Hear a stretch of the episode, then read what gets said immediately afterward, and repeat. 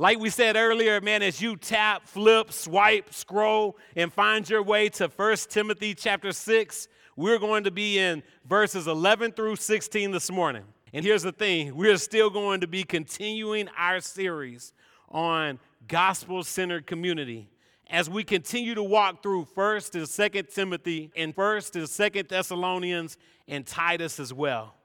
But first things first, I got to be honest. Man, I want to put it all out right now, and I'm going to let you know that this morning, even though I might not be showing it, even though you might say, Well, I think I saw a smile on your face earlier, man, I'm a sad guy. Man, I am heartbroken. You could say, Man, that guy right there must be down in the dumps. Am I sad because another cowboy loss is looming over me this afternoon? Nope, because I can guarantee you they will not lose today. well, they, they're on a bye week, so they don't even have a game this week. Am I sad because I lost another game to Miss McAllister playing Scrabble? No, because as we stand right now, man, we only got a few tiles left and we're neck and neck right now, all right? There might be some hope for me finally. Here's the thing I'm sad this week because I attempted to do something that I don't normally do last week. I attempted to do it three times last week. And man, it was a humbling experience each time. I don't know what I was thinking, but I decided at night, while nobody would really see me, to go and try to get my running on. All right? If you look at this physique, it looks like this for a reason, because I don't get my running on very often, but I tried to. And here's the thing my body once again reminded me something that it's been trying to communicate ever since high school ended. Justin, you are no longer an athlete. Truth hurts, but I can say that because I am not an athlete. I'm not. Y'all know, like I know, if you want to be an athlete, you need to be willing to train. Am I right? And so here's the thing here's the thing. If you want to be a top athlete, you need to take your training seriously. You can't just keep on doing P90, you know, for two day burst, you know, every other month and hoping that once you get to those 90 days, you'll have the result that the video promises. You can't. Man, not only do you need to take it seriously, but you need to take it to the next level. That's when you throw out P90, just two disc, and you go by the 13 disc P90X. That's when you're serious. And I'm just gonna be honest. If y'all don't know, P90X stands for 90% of this is impossible if you're in the current shape that I am in right now. the X says it's extremely impossible, all right? I have no confidence. It's all right. I'm not committed. I'm just being realistic, all right? Here's the thing. Along with working on your fitness, if you're going to be a true athlete, you need to be willing to hone your skills. Even if you're the best at what you do, you need to get better at it. You need to be willing to hone your skills. You need to be able to practice your technique, and you need to be able to get enough sleep. Do you hear that, Shannon? Yeah, even with two kids at the house. Good luck, right? Okay, here's the thing. You also need to be willing to watch what you eat. And I'm not talking about just making a promise not to eat and close your eyes at the same time, all right? You need to be able to watch what you eat saying that you're on a seafood diet because you eat food every time you see it, that's not what it's talking about, all right? It's not the same thing. Man, you need to be willing to do these things full on. And if you do, as an athlete, if you're willing to do these things to the fullest, it will affect every area of your life. Do y'all agree with that? Here's the thing in chapter 4 of First Timothy, Paul agrees that getting fit is a good goal. Getting in shape, that's a good goal. But he doesn't stop there. In fact, he encourages Timothy to do one better. He encourages Timothy to train himself up to be godly, not just like an athlete would train himself up to be fit, but take it to the next level. Train yourself up to be godly. And then on, once he puts out that challenge, Paul begins to coach him up.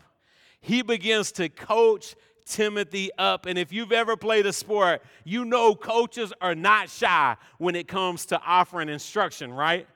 man, you might hear things like fight, hustle, pick it up, move it, move it, move it, let's go, let's go, let's go, fire off that ball.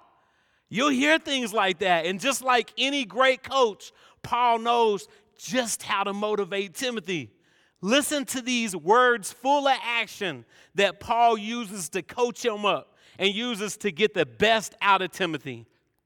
I'm going to start with verse 11 if you can follow along with me, and it reads like this But as for you, O man of God, flee these things, pursue righteousness, godliness, faith, love, steadfastness, gentleness. Verse 12 says, Fight the good fight of faith. Take hold of the eternal life to which you were called to and about and made the good confession in the presence of many witnesses. Here's the thing. Let's go back to verse 11. It says like this But as for you, O man of God. See, when Paul addresses Timothy as this man of God, he got Timothy's attention. That phrase is used over and over as a common Old Testament expression. And, and when it was used, listen to who it was in reference to men like Moses, David, Samuel, Elijah. When I said that this morning, Max said, Elijah was God's prophet. Right on, girl. All right. Also, Elijah, these men of God, they were not only men of God, but they were noted as men of God in the text. And so when Paul expresses to Timothy and, and, addresses him as a man of God, he got his attention because he knew when he heard that, when that was read, he knew instructions were about to follow, and these instructions were going to be important. In fact, so important that they are still valuable today, especially if you're called to ministerial leadership. And so Timothy was commanded to be different from those false teachers that Matt spoke about last week. Man, he was called to be different than those false teachers of Ephesus. They only live for the riches, they only live for the material wealth. And he was saying, But you, Timothy, man of God, so he told Timothy who he was, and then listen to how he started coaching him up. He started using these words full of action. Listen, don't, I mean, did y'all get them while ago? Don't, don't just plow right through them. Listen to what he's saying because Paul's coaching calls for Timothy to be wholehearted, calls for Timothy to go all out. Listen to these four imperatives. I'm going to give them to you, but I want to make sure that you're awake. So when I say it, I want to hear you say it back to me, all right? I'm going to coach you up for a little bit, all right? He says words like this flee. All right, some of y'all are awake, all right? He says this word pursue. He says the word fight. And he says take hold of. Let's talk about those now that some of y'all are awake again. All right, here's the thing. Here's the thing. Number one, his instructions to Timothy as he gets coached up, Paul coaches him by saying, Flee these things. Flee these things. Well, when you read that, flee these things, you got to ask yourself what things, and the things he's talking about are the things that we just mentioned that were listed out in verses 3 through 10. Matt spoke on them last week everything that sums up what a false teacher is. He says, But you, Timothy, you are a man of God, so flee these things, run, dash, take flight from all the things that were mentioned earlier, from all the things that these false teachers of Ephesus were all about. Don't do like them. Instead, just like we heard last week, do the opposite. Man, we too, each one of us, man, we must be willing to run away from the proud arguments of those who misuse God's word. We too must understand that we shouldn't live the life for Christ and follow God just to see what we can get out of it. It's not about what we can get. Here's the thing we need to flee evil. He keeps on going and the next thing that he says, as he's to flee these things, guess what? He's also to pursue righteousness. If you keep on reading in that verse, it says, But as for you, O man of God, flee these things, those things mentioned in verses 3 through 10, and then pursue righteousness, godliness, faith, love, steadfastness, gentleness. Man, it's neat how Paul can sum up all these things just in six words, right? And listen to how valuable these words are. Man, he tells them to pursue after them instead of going for pride. Hey, I'm a teacher, it's all about me. Instead of going for riches, yes, I follow Christ so that he can bless me, so that I can get these things. Guess what? Timothy was to make these things his pursuit to chase, to strive for, to go after these things that our world says don't have much value. But guess what? Our God says they are very valuable. He says, go after those things, pursue those things, chase after it. Here's the thing Paul's challenge to leave some things and follow hard after other things is not just to Timothy solely. Man, this morning I want to challenge you, RBC, men and women of God. I want to challenge you to pursue those things too, to flee evil and to run after those things.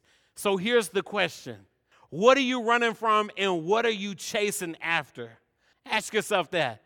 Because as any great athlete knows, living this life, running this race, following Christ, you'll have to do some of both. In 2 Timothy chapter 2 verse 22, he sets up the same type of metaphor where he says, "Flee your youthful desires. Flee those things." And then he goes on and he says, "And while you're fleeing those things, pursue these other things." Man, we have to make note that just running away from the world is not enough. Do you hear that this morning? Just running away from the world is not enough. It's more than just doing good, it's more than just getting fit. We are called to train ourselves to be godly. And so, as we run away from the things of this world, guess what? We are chasing after the things of God. We're not just running away from the bad, but, but while we're running away from that, we are chasing and pursuing the things of God. Teenagers, do you hear that? Adults, do you hear that today? I don't understand. It seems easy, but too often we do the complete opposite. We live lives where we run away from the things of God we run away from the very things that can strengthen us. We run away from God's affirmation and we chase affirmation from other people. We chase affirmation from things as silly as likes and hearts and, and, and whatever social media comes up with. But here's what's scary man, we run away from the things of God, but too often we chase the things of the world. And it's those things that will bring us down. And it's those things that will bring us ruin. It's those things that the Bible says don't last. We got it backwards. And here's the thing when he starts setting this up and he starts talking about those six things, listen to how he lists them. First, he says, pursue righteousness and godliness. Man, he sums up the horizontal and the vertical aspects of being a Christ follower. Man, we need to be right with God. We need to, that's the horizontal, and we need to be godly. Man, that's the vertical. As he keeps on going through this list, and he says, man, we need to chase after trusting God more and extending true love towards others. Guess what it says in Romans? It says for us to love others to genuinely love others. Man, the NLT says, don't pretend to love others. Man, this world, one thing that they can do is they can tell a faker. It's telling us to truly extend love to others. And then the last two, man, we are to pursue steadfastness. Even when it gets down to the nitty gritty, even when it gets down to the hardest of all things being hard, even when people are opposing the gospel upon which we stand, we are to persevere. But we do so with gentleness, with tenderness. Man, it's not going to be easy, but we need to have strength under control. And then he keeps on. He tells Timothy as he coaches him up, he says, You need to flee evil. You need to pursue these six things. And at the same time, you need to persevere, you need to push through, you need to fight the good fight of faith. That's what you need to fight. You need to fight the good fight of faith. Church, how many times do we fight about silly things? Man, he talks about that. He references that earlier about arguing over silly things and not understanding and actually getting confused and fighting for the wrong things. But here we need to fight the good fight of faith. Earlier, I mentioned trying to run this past week three times, all three times, a humbling experience to say the least. See, when I was sitting in the chair watching Sports Center, that didn't make me an athlete. All right. When I was thinking, like, man, you know what? I might need to go run just because I thought it, that didn't make me an athlete. And then I realized even when I went and tried to do it, I still wasn't an athlete. All right. But here's the thing here's the thing. Man, it seems so good in my mind. It seems so easy. Man, I'm going to get out there. I'm just going to be floating down Baylor. Man, I'm gonna zigzag down green and gold, make my way to Drew and Champion. There's one, I don't know, there's one street that doesn't have a turnaround, and so I just get lost. So here's the thing, here's the thing. Man, I, it, it seemed like it was gonna make sense. I geared up, I put on my sweat jacket. Even though I was running like at night, you know, and, and it gets nighttime at five o'clock, but I was doing it a lot later, so nobody would see me die, all right? But here's the thing I put on my sweat jacket because if anybody saw me, they would know I was, I was out there sweating it up. I put on some running shoes. This is high tech that was sending info to my iPod, and then my iPod was in my hand sending music to my earbuds and saying, "You're almost there. You're almost there. You know, uh, here, here it is. You don't give up. You're not dead yet. All right, man. I had the worst going on, and, and, and here's the thing. But then as I got going for real, because I looked good in front of the mirror, but then as I got going for real, here's the thing. My glasses, this is what glasses will do to you, all right? Should have put on contacts. My glasses started fogging up. I couldn't even see where I was running.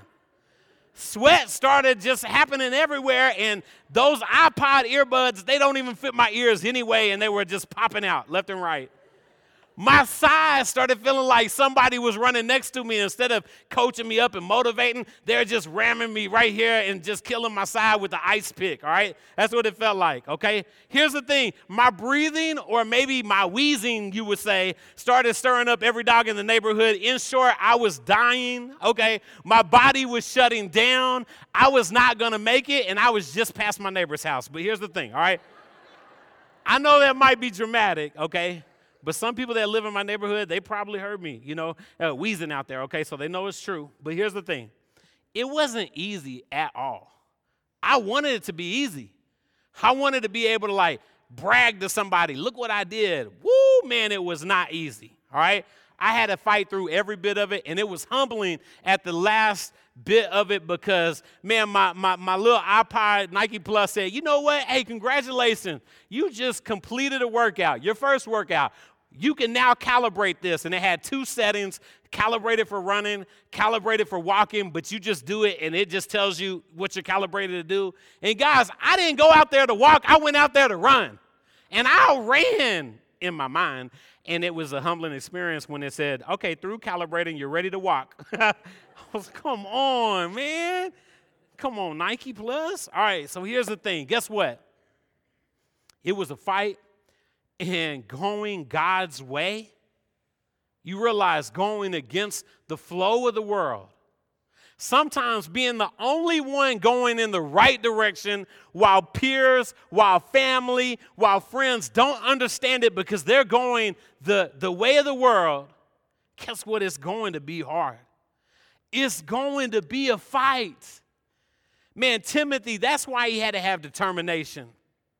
Man, Paul uses the words fight the good fight to suggest voluntary, all right? Even though he was called to do this, he actually volunteered to do this as well. But he, he's suggesting voluntary athletic agony. Did y'all hear that last word? Agony, yeah.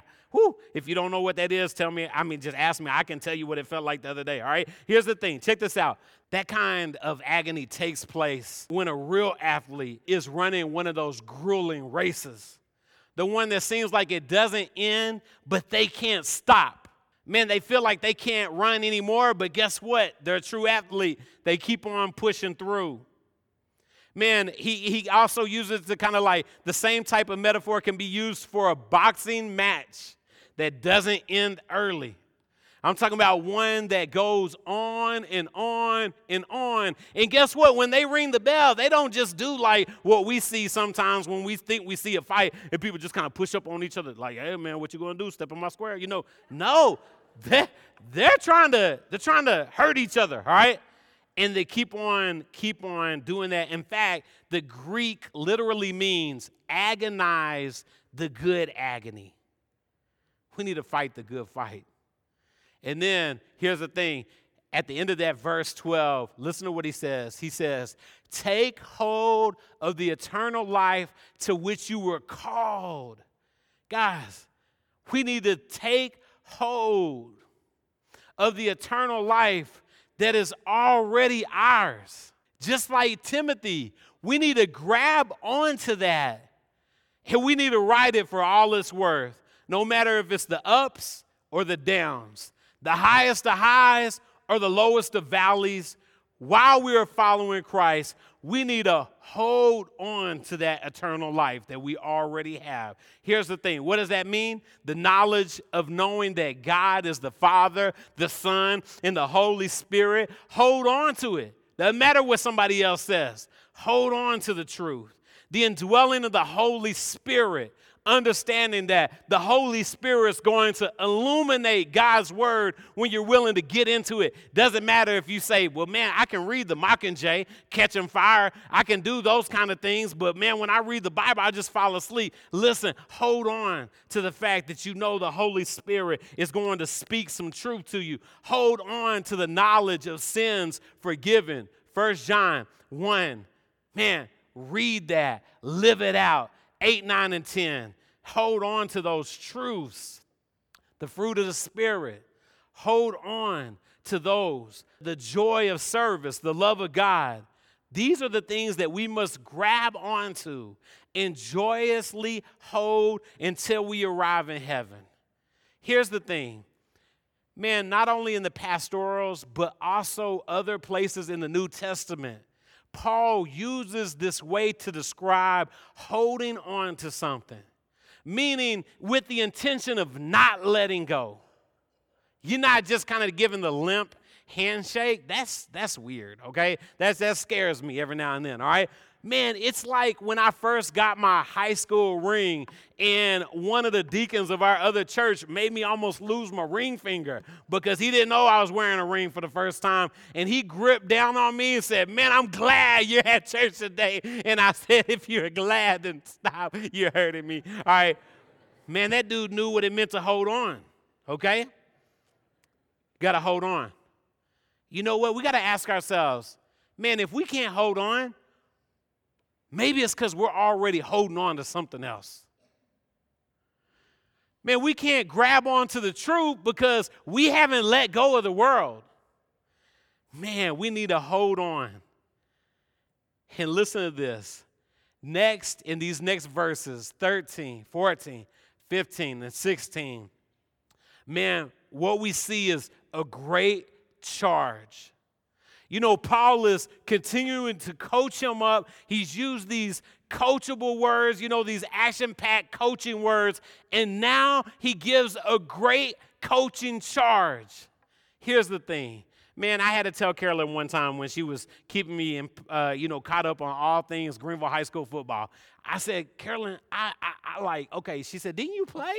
And I said, well, Carolyn, I was on the team. You know what I'm saying? There, there's sometimes you got to make a difference between somebody who's on a team and somebody who actually plays, all right? But here's the thing I practiced hard, all right? Here's the thing check this out. During my times on that team, I felt like I experienced a coach who could give the best charges.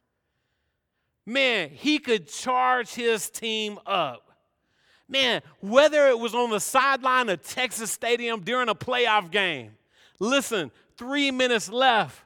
We're down 12 to 0. No hope. We're getting eliminated.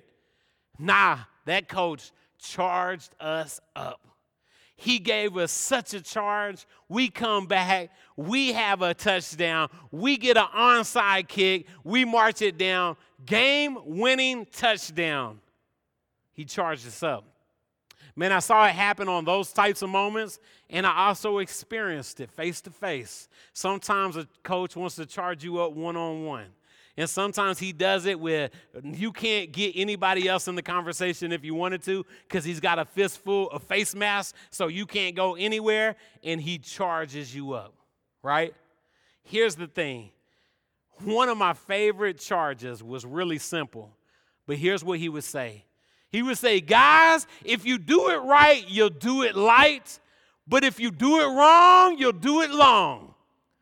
You know what, Matt? That almost preaches. Doesn't it, right? You know?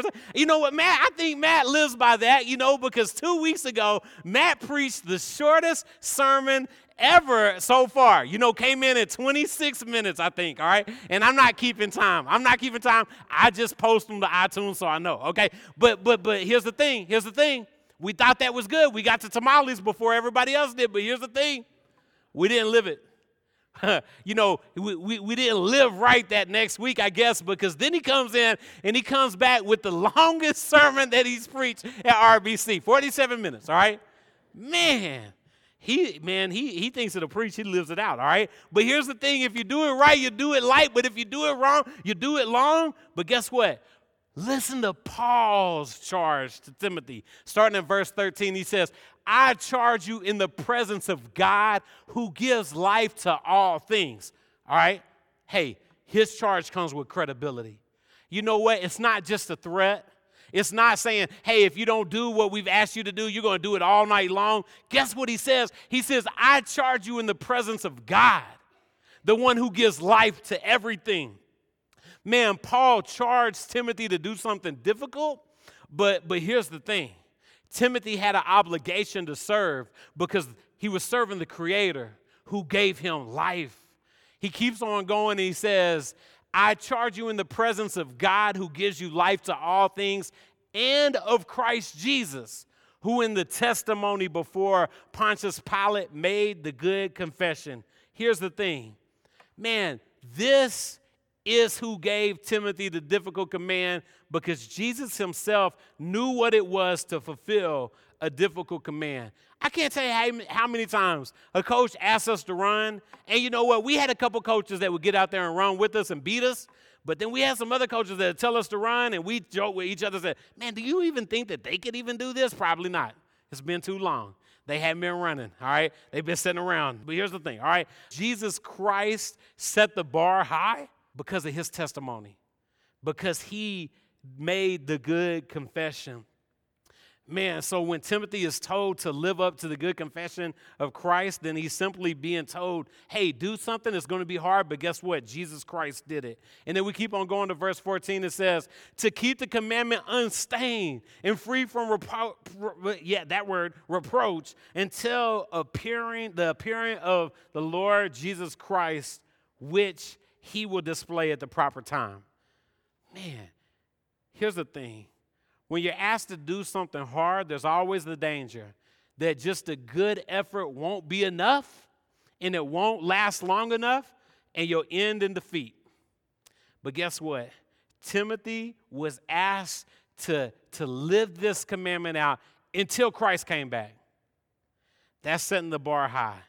And then Paul, he ends this charge, okay? As he's coaching up Timothy, listen to this. He he basically just says, and let me tell you about how amazing God is. He says this right here. In verse uh, 15, it says, which he will display at his proper time, talking about earlier. And then it says, He who is the blessed and only sovereign, the King of kings and the Lord of lords. And then in verse 16, who alone has immortality, who dwells in unapproachable light, whom no one has ever seen or can see. To him be the honor and the eternal dominion. Amen. Paul doesn't mess around, does he? Talking about ending with a bang. Listen, RBC, as Tim makes his way to the stage, man, I need to ask you a couple questions. Man, when a coach asks for somebody to give all they can give, man, I was taught that it doesn't always have to come from the best athlete. It has to come with somebody that has heart, somebody that's coachable, somebody that's willing to do what is asked of them. And so, my question to us today is Are we coachable? Man, how do you respond to that type of encouragement that was given to Timothy? Man, does it seem too hard? Does it seem too impossible? Because guess what? As he was coaching Timothy up, man, he wasn't trying to set Timothy up for failure. Paul wanted him to reach his full potential. The message to Timothy is clear and it's like this Though your calling is so huge, guess what? Your God is even bigger. And that powerful God will see you and to the end and enable you to carry it through. The call that we're given is not easy, but the God that we serve is huge, bigger than the call, powerful enough to see us through the end. And He's going to allow us and enable us to carry it through. Man, each one of y'all today, that can be your go to. To aim high, to use your gifts, to, to see God at work in your life because guess what? God will give you the resources that you need from the power of the Spirit to the wisdom you'll find studying God's Word. So, RBC today, men and women, are you willing to be men and women of God? Flee evil. Pursue righteousness, godliness, faith, love, endurance, and gentleness. Fight the good fight of faith take hold of the eternal life to which we are called. And as we do those things, accept your charge before God the Father and God the Son to keep this commandment until He comes back. Let's do it. And let's do it while celebrating the awesome power of our sovereign God who is enabled to carry it all the way through. Man, the charge is for us. The charge is for all of us. Are you willing? Are you willing to answer that call? Let's pray.